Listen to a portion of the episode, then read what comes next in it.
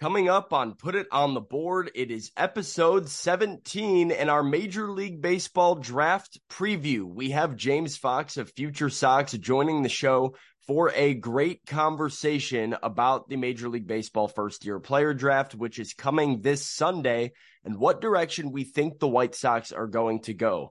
James is one of the best follows on White Sox Twitter and one of the people I know that is diving into these prospects year in and year out. He's as knowledgeable as anybody in the draft game. So, some great insights. If you're looking forward to following the draft, if you're trying to get your mind off of the current White Sox team and have a little bit of hope for the future, this is the podcast for you. Great stuff from James. So, without further ado, Let's put some crooked numbers up on that board.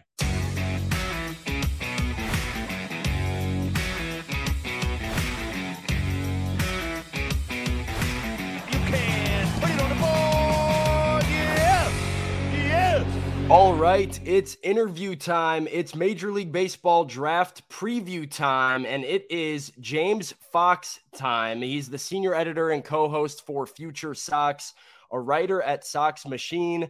Uh, and at James Fox 917 is his Twitter handle. James, I got to say, Noah and I are a fan of the content. Uh, we have been silent followers and uh, appreciate everything that you're doing on White Sox Twitter for a while now. So it, it's a pleasure to get to talk to you, do some draft preview with you, and thank you uh, for taking the time to hop on with us. Yeah, absolutely. Thanks for having me, fellas this is uh this is kind of your thing here yeah? I mean that you you just said to us yeah. off uh before i hit record here that draft you can talk draft forever and you know not a ton going right with the white sox major league team right now. So uh yeah this is your your area expertise. Kind of explain uh you know what do you do? Like wh- why is this such an area of expertise for you? How much time do you really spend every year getting to know these prospects yeah, so I mean, it, it is like a niche topic, right? It's like not something that a lot of people care about. You know, I know, you know, the NFL draft is the most popular, and you know, I love that too. I've just like always kind of liked drafts, like even as a kid, like being in school, like you know, you're supposed to be doing math or whatever, and you're doing like an NFL mock draft or whatever. so, you know, once I started like getting more seriously into blogging with the Sox, you know, I, I guess like I gravitated toward this stuff and like international market type stuff just because like I was kind of felt like nerdy and interested in it and there's like nobody that like does it really, right? So it was like one of those things where I'm like, okay, well I guess like I could be one of the people that does this because like I just like put time into it and understand it. So I will say this year is is a little bit it's super interesting because of like I think this is the best draft I've covered for sure. Um just because of 2020, and we can get into that a little bit if you want. But there's just like more players in this draft than there are typically um, in other ones that are good because there was a five round draft in 2020, and you know the gist of it's basically like a lot of high schoolers didn't sign, they went to school, so now the college class is loaded. Mm. Plus, there's high schoolers, so it's pretty good. So, yeah, I would say like as soon as last year's draft ended, like I kind of started looking into like guys for this year and then like you know they did the lottery thing which i found interesting. Um you know it's just like one way for organizations to add talent every year and it's obviously baseball right? So it's like 3 years away or whatever and you don't know that anybody's necessarily right. I really pay attention to just like trends and strategy and things along those lines that we can get into you know like with like the pirates basically. It's like a good example like with what i think might happen sunday yeah. one of the things with like casual fans, like, and I was like this too for a while. It's like you look in the board and there's like this glaring red light, right? That's like, oh, why don't you take this top guy that was like the fifth rated player or whatever? And mm. in baseball, you don't know that, you know, that guy might have a hard commitment to college or something and he's like not going to get taken. Whereas, like, you know, in the NFL or the NBA, it's like obvious, right? It's like, oh, Mel Kiper's top guys there, take him, right? And baseball is like a little bit different. So it's, that's just like one of the kind of weird things about it. Drafts in general are such an interesting thing and, and really a cool thing, like you said, like kind of a niche that you've gotten into, but it, there's an allure to it because of the hope aspect behind it. Whether it's a draft, whether it's an international prospect, we can be miserable White Sox fans sitting here in the middle of uh, July now. Wow, time has gone by quick this summer. We're in the middle of July, just dealing with a team that's not fun to watch and still have hope and excitement and look towards the future with the draft, which is why I think a lot of sports fans enjoy this time of year for whatever their favorite team is. Uh, and James, you kind of talked about my first kind of question off the top here is really just the theme of this draft. When I look at this draft and I look at some of the players, I see a hard seven really as who I feel like are the top six or seven names. But I don't remember a draft in recent memory that has felt this wide open in the middle of the first round. And the White Sox are sitting right at 15. So I guess what do you think is the story of this draft? Because you hear a lot about, you know, oh, good prep talent in this draft, good college talent. What is the story of this class and what is unique about this particular year? So I guess like the the overarching theme would be I think just like the amount of college bats. Um just because kind of like what I mentioned, like a lot of these kids like went to school. Like um you know, up at the the top of the board, Dylan Crews didn't get the the bonus that he wanted in 2020. He pulled himself out of the draft. He went to LSU. Kyle Teel was another guy, a high school catcher. He's now at Virginia. He's one of the top players in the class too. Um, you know, and then you have like your your others. Um, Wyatt Langford wasn't really. I don't think he was ever going to sign out of high school, but like you know, your Matt Shaw and Tommy Troy and like all these guys. Like I remember being in like the Jim Callis top 200 right in 2020 and they just like went to school. So I think that's the big thing. And then obviously like the star-studded um, College World Series that just happened with LSU, like yeah. those two players rumored at the top. And the you know the weird thing about that is Paul Skenes for the last two years played at Air Force, and he was like a like a DH first baseman that also pitched, and he was going to be like a mid first rounder and everybody was talking Chase Dollander, Chase Dollander of Tennessee. He's like this knockout ace. He's going to be a top five pick, whatever. And then him and Skenes like switched roles, and Skenes is like ridiculous, right? Like Skenes is, you know, they say the best probably starting pitching prospect out of the draft like since Strasburg, and I think he's better than that. Like Gerrit Cole, Strasburg, that wow. type of guy. Yeah, like ridiculous. Like he, I think Carlos Collazo of Baseball America said that he's going to be like other than Eury Perez he's the number one pitching prospect in baseball. Like as soon as he gets taken. Well, so th- this is really interesting too, because right at the top of the draft, I think felt for weeks like a lock. Like it was Dylan Crews is going to go number one, Paul Skenes is going to go number two. You'll probably have Max Clark and Wyatt Langford there mm-hmm. shortly after. I don't know if this is you know, smokescreen, if this is just more information coming out ahead of the draft, but we've got a lot of different rumors now. This is Brian Sakowski of Perfect Game predicted Max Clark to go number one uh, as recently as this week, said this is the buzz that it's either Langford or Clark at one. Dylan Crews, he has going number three to Detroit from what you know or have gathered or just your vibe surrounding this draft, is there a world that Dylan Crews does not go number one to the Pittsburgh Pirates? Because I I'm praying he does not wind up in Detroit.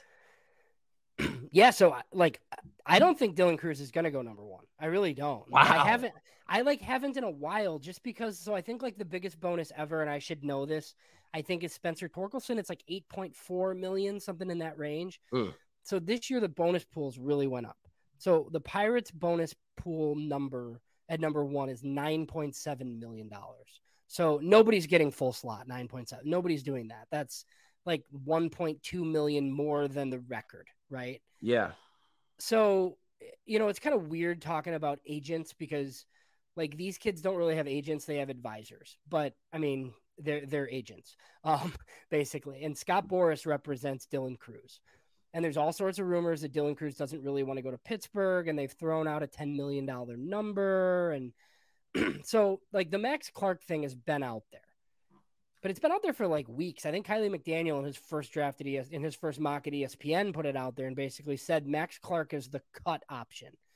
Hmm. Because, like, if you're Max Clark, like, if he doesn't go one, like, he could fall to like six or seven and then you know you're you looking at pool, pool you're looking at there, yeah right? like you're looking at six million six and a half million so like if you're max clark like you might tell the pirates hey take me at one i'll take seven and a half million dollars then you're the pirates you're saving 2.2 million you pick again at 42 essentially what happens is like you come up with a deal with a player you know, you can pay four million dollars for a guy at pick 42 and basically get another like top 15 talent. So, look, I if it's Crews, I guess nobody should be surprised.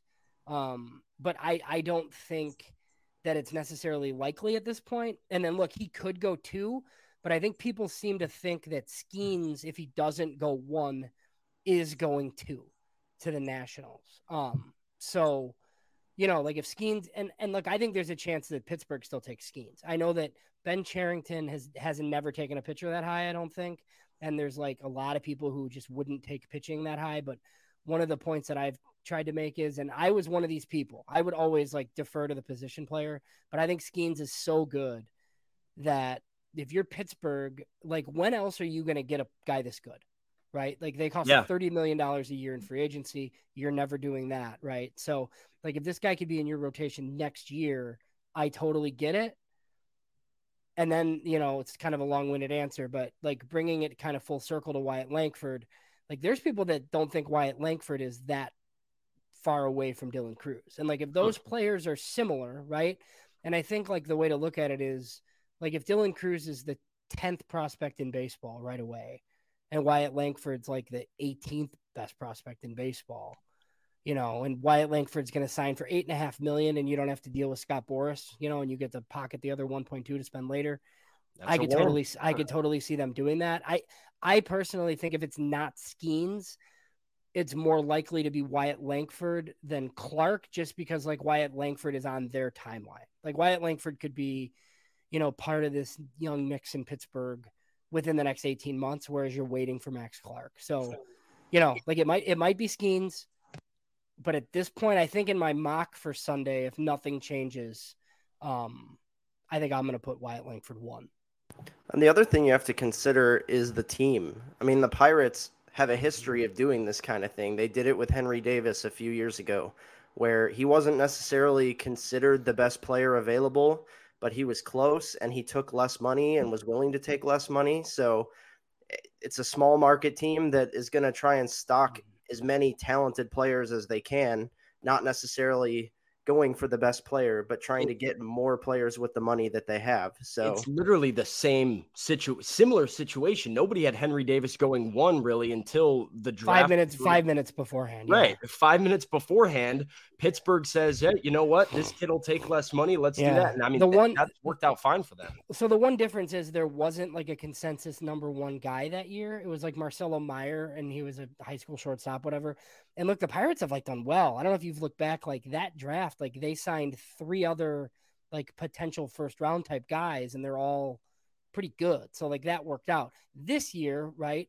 You run the risk of passing on Dylan Crews or or uh, Paul Skenes, right? So like it is a little bit different, which is why like if they do this, they truly feel like there's not a huge difference between Dylan Crews and and Wyatt Langford. Yeah. I I think like I love prep players. When we get to the White Sox part, like like I'm gonna you know push prep guys because I would go that route. Taking Max Clark at number one is too cute in a draft that's this good. I I, yeah, I think so too. So, James, uh, let's get into the White Sox a little bit here. Um, well, a lot, but let's start to get into the White Sox a little bit. Um, one of the unfortunate things about finishing 500 last year is the White Sox are picking in the middle of the first round. They don't really get to play here in the top five and the top 10 with some of these guys that are considered the top tier talents. Um, the names that I have down right now as top 10 locks I have Crews, Langford, Skenes, Max Clark, Walker Jenkins, Rhett Lowder, Kyle Teel. I have those guys as very, very likely going in the top 10, won't be around for the White Sox. Are there any other names that you know of that you would say there's a very, very good chance they're top 10 or that they're definitely not going to be on the board when the White Sox come up at 15? No, I think those se- you gave me seven. I think that's pretty Perfect. good. Uh, um, Perfect. You know, that's, I was hoping you wouldn't say any more names, James. I've got yeah, a so, guys. So I'm look. I'm not anticipating Colin Houck being on the board but I mean, he could be, you know, like there's like a strong connection with him and the Diamondbacks. Um, you know, so any number of those college guys that you didn't mention will be gone, right? We just like don't know who they are. Yeah. And then I I guess like Noble Meyer's probably gone. That's fine. That's but, fine.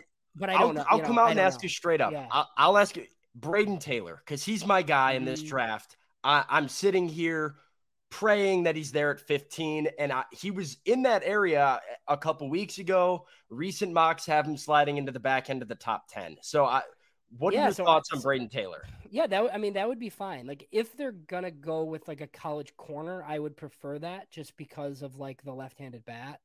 Um, I think he's an option. I, I don't know that he's definitely gone, but there is for sure like people have mentioned like him as high as six to Oakland. I've seen. You're like, saying there's a chance, right? and that's all I need. Yeah, I think there's definitely a chance there because like like so like I think the Chase Dollander thing is interesting, and you didn't ask about that, but like like I I would have lumped him in with you know the other guys. Um, Yeah. but now it kind of seems like like he could slip. Um, I think Eric Longenhagen of Fangraphs today like mocked him to the White Sox at 15. So you're saying you would so you would have I had think- him in that top 10 lock, but now maybe not? Even a week ago, like if you- like when you just asked me like are like seven names, right? I would have probably thrown Dollander in there too. Yeah. But right now, just from reading like people that know way more than me, like that doesn't seem to be the case. Like he could fall. I think the White Sox end his fall. I've been saying they're taking a bat, but that's mostly because the pitching class like isn't that great. Like I think they would chase, take Chase Dollander and figure out the rest Yeah. later. Um, personally, but yeah, Brayden Taylor's an option.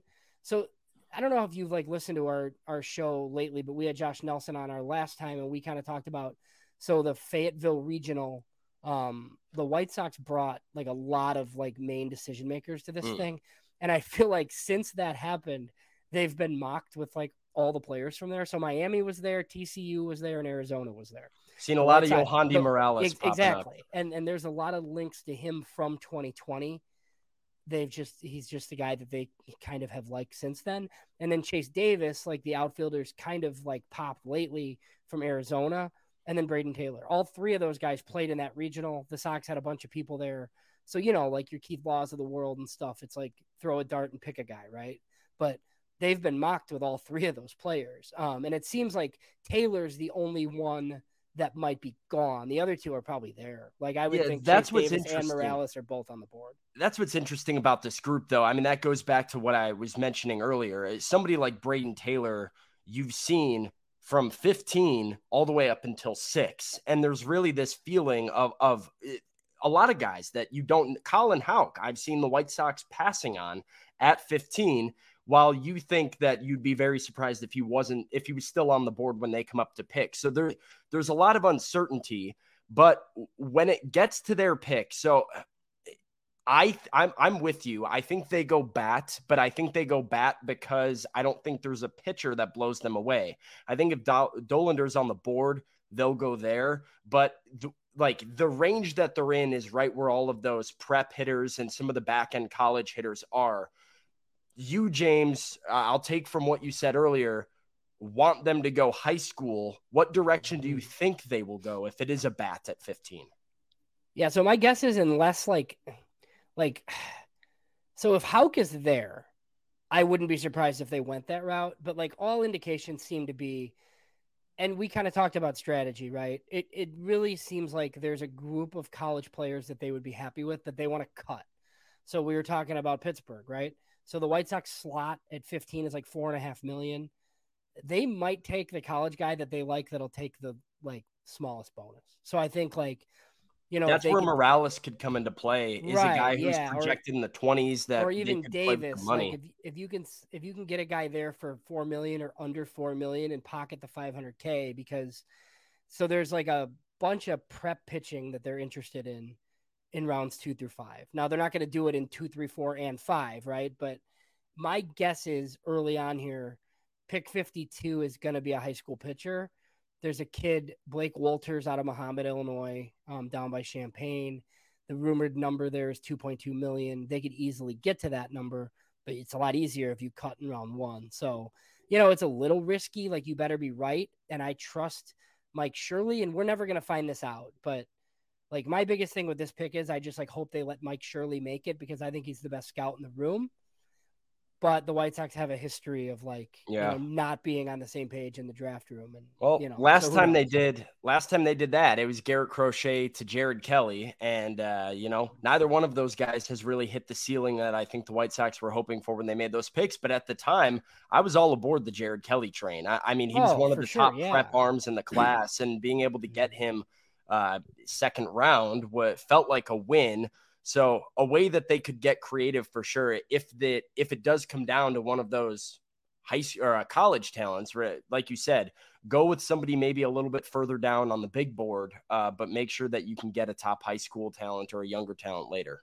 But it is hard, like picking 15, like you guys mentioned.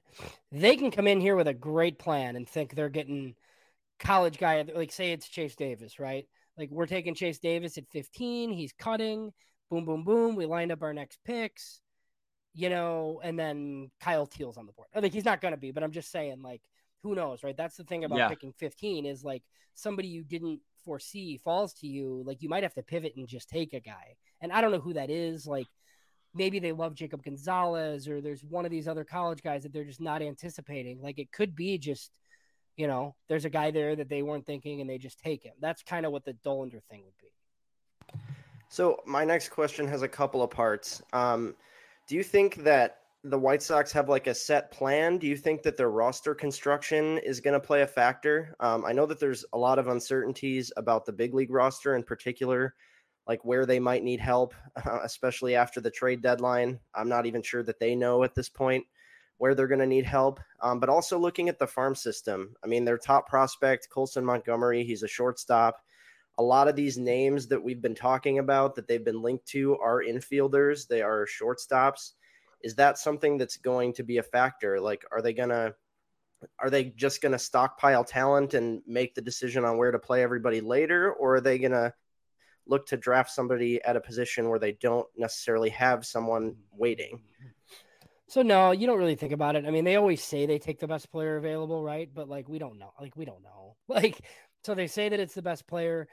My thing is like strategy might come into play as far as like college or prep. Like they might love a prep guy, but they'd rather like cut a deal with a college guy, right? So like, you know, there's a chance that there's a prep guy that's there, but they, you know, if you can get the college guy for 3.9 million, they'd rather do that than the prep guy at 4.5, even if they think the prep guy's better. So that could play into it. But no, I don't really Is like they're they're not so going to look at the deadline or anything like that or care. That's more for rounds like you know, like the top couple rounds, you have to kind of take the best player you can with your bonus pool. And then later on, you do start adding. Like if you're like, hey, we need left-handed pitching, like you might add a few guys, or catchers weak, right? You might add a couple catchers, like stuff like that. Is it that doesn't usually take shape till later. is that a money strategy versus a roster strat? Because this is something that I've I, I've kind of contended over the last few weeks here. I think the White Sox, as they approach the deadline, make trades for prospects as they approach this draft. Mm. If Jerry Reinsdorf is not on board with the full rebuild, if he wants to kind of patchwork this thing, I think they should be more inclined to go for older talent closer to big league ready. I, I don't think Jerry or the Sox have the patience right now to wait four or five years on another prep infielder. So, uh, like, Well, they might. So here's the, so they might in the first round, but then yeah, then you that, better. that's be, part of what better- I'm asking, though. Like, then you better be that- loading up on college pitching like after that. Like so they like insulated themselves last year. You get Garrett Crush or uh, Noah Schultz, who looks awesome, but he's not going to help you anytime soon. Yeah. And then they very much insulated themselves after with a Peyton Pallette and a Jonathan Cannon and even like Tyler Schweitzer, guys like that who are quicker moving college type guys. Um, that's where like, yeah, you really can't go prep, prep, prep, right? And then you have like nobody in the high minors. We'll see, man. Once they once they start making trades, like how many close to the majors pitchers are they going to try to get? Because they don't have they don't have any. Like they that's the you know, thing, your- right? your The guys in the shortstop, pitcher, pitcher, pitcher. Like you need guys that can come up and actually play for the big Yeah. league club. So I don't think it'll be a factor. It would worry me a little in like a better pitching class. Like if there were more college pitchers to take, right? Mm. Could you convince me that Mike Shirley and his staff would recommend a bat and Rick Hahn would run a college pitcher up the board because they need one, sure. But there's really just not one to take. And so Hurston Waldrep of Florida could be there, but he's like a heavy splitter usage. I've kind of been told that like they they wouldn't take him. I think just because it's like not a profile that they're gonna take. I don't know if you've watched him much, but yeah. He, so he so he's pretty nasty. And I think if he went to like a Rays or somebody, you could like figure out a role for him. And but he doesn't throw I don't think he throws enough strikes to start, and it's a heavy splitter. And Sox don't really take splitter guys, so that at least guys that throw it that often. So I'd be pretty surprised by that. Um, so that's where like we you know we keep coming back to like them taking a bat, and then at that point the only question is, do they cut with a college guy? Does a college guy that you know we think should go higher falls to them, or do they take a prep guy? So what do you think their strategy should be from a it, just like a, a philosophy standpoint? Because there are people who believe that you go into a draft you should take a swing. You should try and hit a home run. There are people who go in and say you take the best player available. There are people who think you should play it safe take a prospect that you know will be impactful and be a big leaguer at some point if you're the white sox what is your strategy heading into this draft so to me, like I take the highest upside prep guy on prep position player on the board at 15 that Mike Shirley likes. Um, regardless of what. So the home run swing, like you're yeah you're going... at 15, and then what I would do, then I would just take college pitching throughout day two, because mm. I, I don't think it's like like I think you can find players right. Like uh, can you find aces? Not necessarily, but I mean like Jonathan Cannon is going to pitch in the futures game Sun Saturday yeah. He's gonna he's gonna be a number four starter in the big leagues. Like you can load up on Jonathan Cannons after taking your big shot in round one. The thing that they've done that's risky is taken like high school pitching in the second and third. Because like the college pitching there is much safer. Like if you're gonna take the home run swing on a high on a prep pitcher, right? Like a Noah Schultz, or like if they took Noble Meyer at 15, like okay, like that I like I understand that. The thing that's tough is like what what they actually might do. Like you take a Blake Wolters and 2.2 million dollars, like it kind of has to work and it yeah. takes forever, right? So that's like a little bit questionable to me. So they might actually do the opposite of what I would do. Um college bat, high school pitching. right. Whereas like I would go high school bat, college pitching probably. Um but I mean like I like I think Mike Shirley is good and knows what he's doing but it's the White Sox, right? So, there, that's an important like, yeah. disclaimer on anything yeah. you talk about. That makes sense. So let's say they do go with your strategy. They they go for a high upside high school player in the first round. Can you give us a couple names of people that could realistically be on the board that you really like? Yeah, so I mean, I think I've said Houck. I think is gonna. I would imagine will be gone, but there's Arjun Nimmala of that's my guy, Strawberry Crest, Florida so he's like had a lot of interest. So some have said that he's like falling now all of a sudden. He's fascinating. Like, we don't know me, what man. that means, but so he had a killer workout with the Cubs apparently. So I think he's an option there at 13. Like Blake Mitchell is a guy out of Texas that the the Sox have been linked to, but like prep catchers are super risky. With him, the bat plays everywhere, so it's like not as risky, I guess. But mm. you know, everybody always kind of talks about prep pitching and how scary it is. Like, look at the track record of prep catchers. Like they never make it to the big leagues as catchers.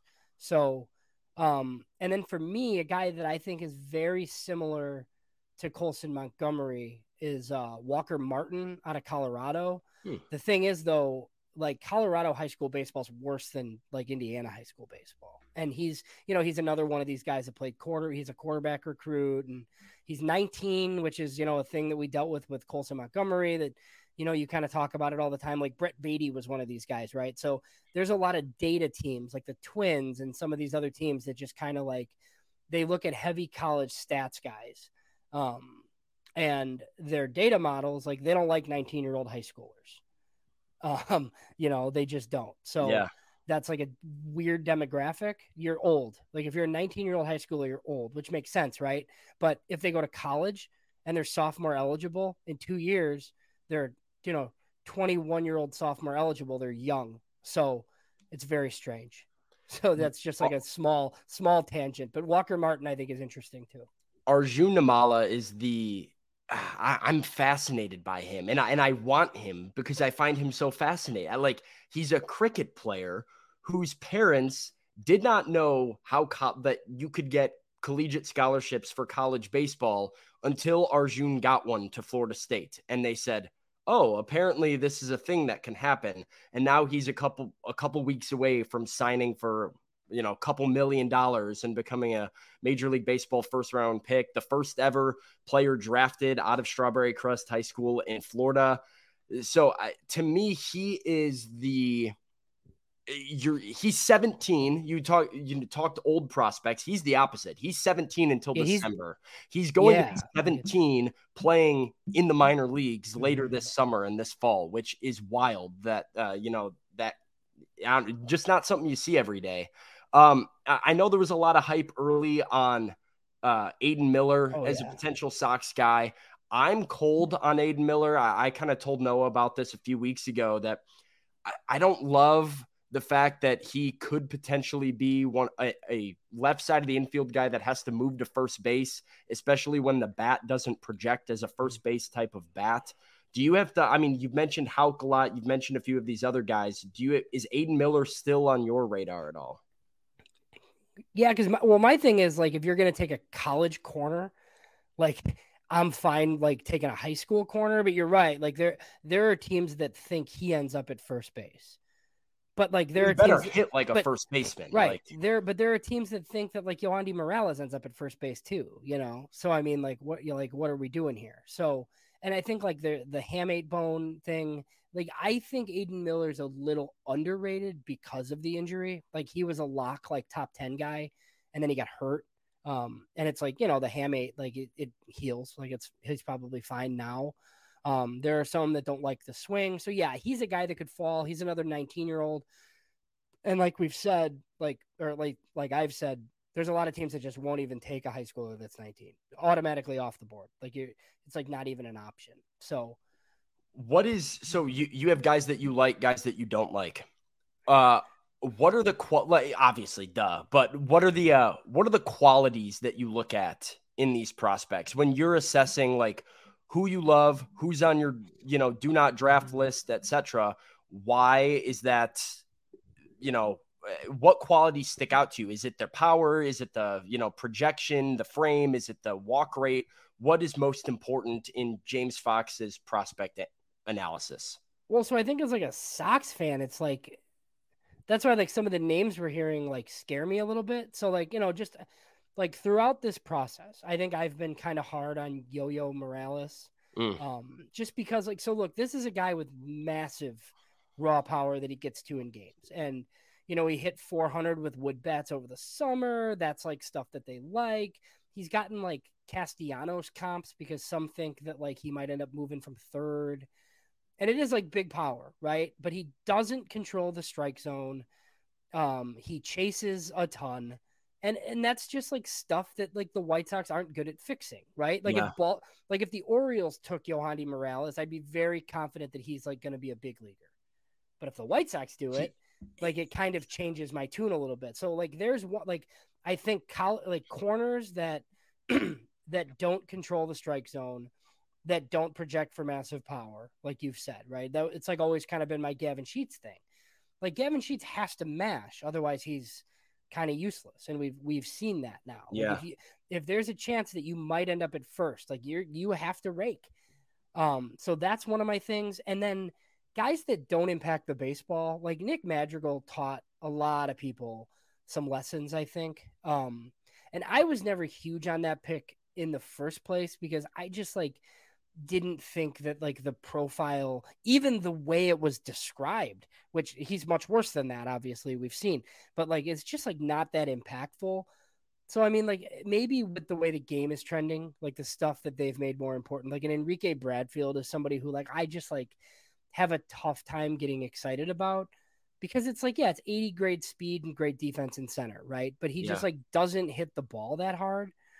So, like, I mean, like, what kind of impact are we talking about here? Really, you know, you're like drafting a guy for for speed and defense, and then like Jacob Wilson is another guy. That's Jack Wilson's son. He's only struck out five times this year. I hate hearing that. Like I don't care. I. I, I saw I- that I- stat and I'm like, it's a positive stat, but it but ru- it's, not. it- it yeah, reeks like a- Nick Madrigal. it's like Juan Pierre, right? Where it's like he just makes his outs differently. So instead of striking out, like he grounds out to second, right? So like he does have like a high average. He gets a ton of hits, but he doesn't impact the baseball. So a guy like that is like, yay, quick to the majors, safe, but like I don't know. I think there's more upside than that. And then there are guys that you have to worry about, like like Jacob Gonzalez is huge for like the data teams because they they plug the numbers into their computer and they see like all of the you know the college stats. But there's a lot of people that think the swing isn't that great. Um, he's not an athlete, and it's just one of those things where like you know with aluminum bats, like he he mashes like in He's college and also- he's not going to hit in the pros. You know, so he's also just like fascinating because he's gotten worse as his college career's yeah. gone on. And, I mean, he's been consistently very good every year, but it's not Mm-hmm. every day that you see a you know a 21 year old draft prospect coming out whose best collegiate season was a true freshman uh, playing in the SEC. Like that's he's gonna he's gonna common. play he's gonna play second and he might be a 30 runner. yeah, You know, like yeah, it's it's a problem. you know so you know like that profile like guys that are definitely second baseman you probably don't want to take in the first right like I, I think if you just take shortstops and center fielders all the time like it's tough to argue with Well, half of them are going to be left fielders, right fielders, right. sh- second baseman, and third baseman. So you'll you'll fill out a, most of a lineup. So Uh, well, you kind of answered my next question. Uh, I was just going to ask about your do not draft list. You Mm, kind of gave yeah. us some names there. Um, I guess we can just ask one name that you would be absolutely thrilled, and I'm I'm talking realistic. Like, obviously, you can say, "Oh yeah, Dylan Crews falls to the Sox." You know, Yeah. that's not going to Yeah. happen. But max max clark yeah that would be great. Yeah. like yeah just maybe one name that is projected to go right around the Sox range that you would absolutely love, and then another name that is projected to go right around that range that you would absolutely hate. Yeah, so a few we've talked about them. I think Houck or Nimmala, I'd be over the moon. That would be great. Like it's like the strategy that I would employ if one of those guys is there.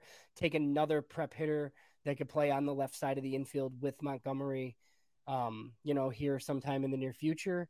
Um, and then on the college side, like you mentioned him, like if they took Brayden Taylor, I'm good with that. Like it's a col- it is a college corner, right? So yeah, I'm like not thrilled that it's a third baseman, just- but it, but he does all the it's a- things that you listed. I mean, he controls the strike yeah. zone. He impacts the Mhm. baseball. He gets on base. He does a little. He runs pretty well. Like he does everything above average, And and, those are the types of guys that translate well. and he's not somebody that's going to have to move to first. So, like, even if like the the power doesn't come as much as like is projected, like he'll still be at third, which is fine. So, like him there, I think would be good.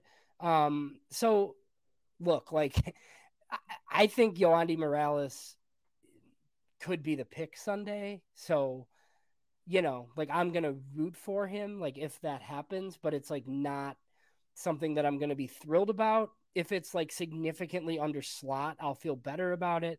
You know, if like I find out that that's the guy who Mike Shirley thinks is the best guy, I'll feel better about it. yeah, But it's just not a profile that I love with this team because I don't trust them. does it And then hurt and then I mentioned his, it like Does it hurt that his nickname is Yo Yo and he plays third base? so I was thinking about this. So he's also Cuban, right?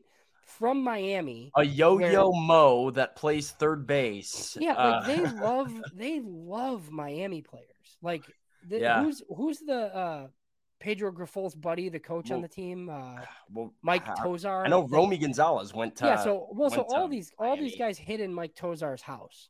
Like, so if over the next 48 hours we find out about Yo-Yo Morales' hitting sessions in Mike Tosar's garage, like he's probably the pick, right? So, you know, like, I, like I can, I understand why because there is like massive power potential at third, um, and he's supposed to be just a awesome kid. Like I, you know, talked to some White Sox prospects that know him. Um, but I mean, yeah, that I'd be like a little underwhelmed with that, depending on how much the price is.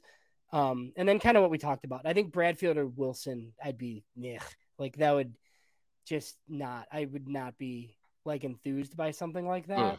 Um, But then obviously, like anything else, like it's because even like you know, like I guess like Hurston Waldrep, I I just like feel very confident that they're not going to do that. So I, yeah. that's like not even really something that's on my radar. I guess like all of the guys that they might take, you know, and then there's a whole bunch of guys that like we haven't talked about that like they love Tommy Troy or Matt Shaw. Cool, fine. Like, well, I hate Tommy you know Troy. I am mean? like, gonna get that. I think he's yeah, even more. He's even more Nick Madrigal than Jacob Wilson is in my like. I, I, Tommy Troy's projection to me, I'm I'm not a Tommy Troy guy, but I I have heard you know, through the grapevine, being my co-host here, that you're a big Matt Shaw guy. So, can tell me a little bit about Matt Shaw? I got to be honest, he's not somebody that's been on my radar in the pre-draft process. So, yeah, it's, Maryland. It's probably second base, which I kind of just said like you don't want definite second baseman, right? But I think he's going to hit. Um, he's another guy that I think the data teams love. So I, I kind of don't really expect Matt Shaw to be on the board, but I do think he's just a quick mover you know, that could be your second baseman within 18 months and yeah. he's going to hit for power. And, you know, the White Sox haven't had like three war out of second base since like 06. So, you know, like something like that I would be fine with. Um, but yeah, I just, you know, because at least there's thump in the bat. It's not just like a slappy slap it to the left side, run to first guy, right? Like they just that and then the just the the the corner thing scare the, the Morales thing scares me just because it's like another corner with this team, right? Like it's whereas and like if Brayden, he's not third, then it's another first base DH. Yeah, and, and Brayden Taylor's a little bit different because it's a lefty corner. Yeah. And he's a better athlete, and I think if he moves, he moves to corner outfield instead right. of first base. Well, I think he's played some second at TCU, which is fine with that. Like I, Second base is a little undervalued at the major league level because it's not a premium position. But if you can get a second baseman that can impact the ball, Brayden Taylor does at the plate, I'm more than mm-hmm. fine with that. I'm sick of it being a black hole for the White Sox. Eh, so, you know, that's fine by me. I- I'm cool with that.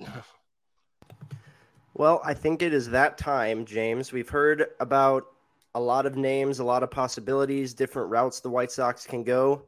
How about we get your official prediction? Uh, where are the no, White Sox make, going with the 15th pick? Too. We're all oh, gonna okay. have to go. You're all gonna so, do it. I, I, think so. You you might go first. Should I should I go last? You probably should because Noah and I'll copy you. So no, I'll I'll have you go first. You give your prediction. 15 overall. Rob Manfred comes to the podium and probably mispronounces some poor kid's name, but who's he trying to say when he lists off the White Sox pick? See, I want to get crazy and I want to say that Chase Dollander falls to 15, but I don't think I'm that bold. Do um, it. Yeah. you know what? Why not? I, have I've been picking the safe pick for for a few years now. I'm just gonna do it. I think I think something crazy happens. Chase Dollander falls. The White Sox see him at 15 and they can't resist. So I I'll be the the one guy that says the White Sox take a pitcher. Well, unfortunately, while I am, uh, you know, would love Brayden Taylor, I don't think he'll be there. I don't think Arjun Nimmala will be there. I don't think Colin Houck will be there. And I'm going to say that the White Sox are going to take Jacob Gonzalez out of uh, Mississippi at 15 overall. Uh, and hopefully he can play not second base and he can actually drive the ball out of the ballpark. But uh, it wouldn't be the worst case scenario. I, I, I'm not in love with Jacob Gonzalez, but I think there are worse options on the board, aka Tommy Troy. We're looking at you. Please, no, thank you. Yeah. So I guess I'll go. I'll say that Dollander goes off the board and Brayden Taylor gets picked like a lot higher than people expect. And you want to do your cut, you know, to get your prep pitching or whatever later.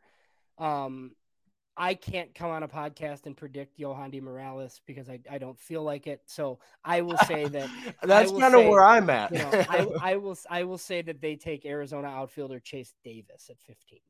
That's interesting. I haven't heard that name that like really in, in any of these mocks. So you say Chase Davis, and then you already have your guy set up for round two. Yeah, Blake Wolters, I think is. But look, like you can't look, somebody could take him before 52. Like you're picking at 52. Yeah, you can't so bank usually, on that. Like usually you you make a deal. Like the Jared Kelley thing, it was kind of like you pushed him to your spot because nobody was willing to give him 3 million, you offer him 3 million and then you know, you essentially like shut him down basically. Like teams do that. Like last year it happened with uh with like Brock Porter was the Boras client that Kumar Rocker went three, I think, to Texas.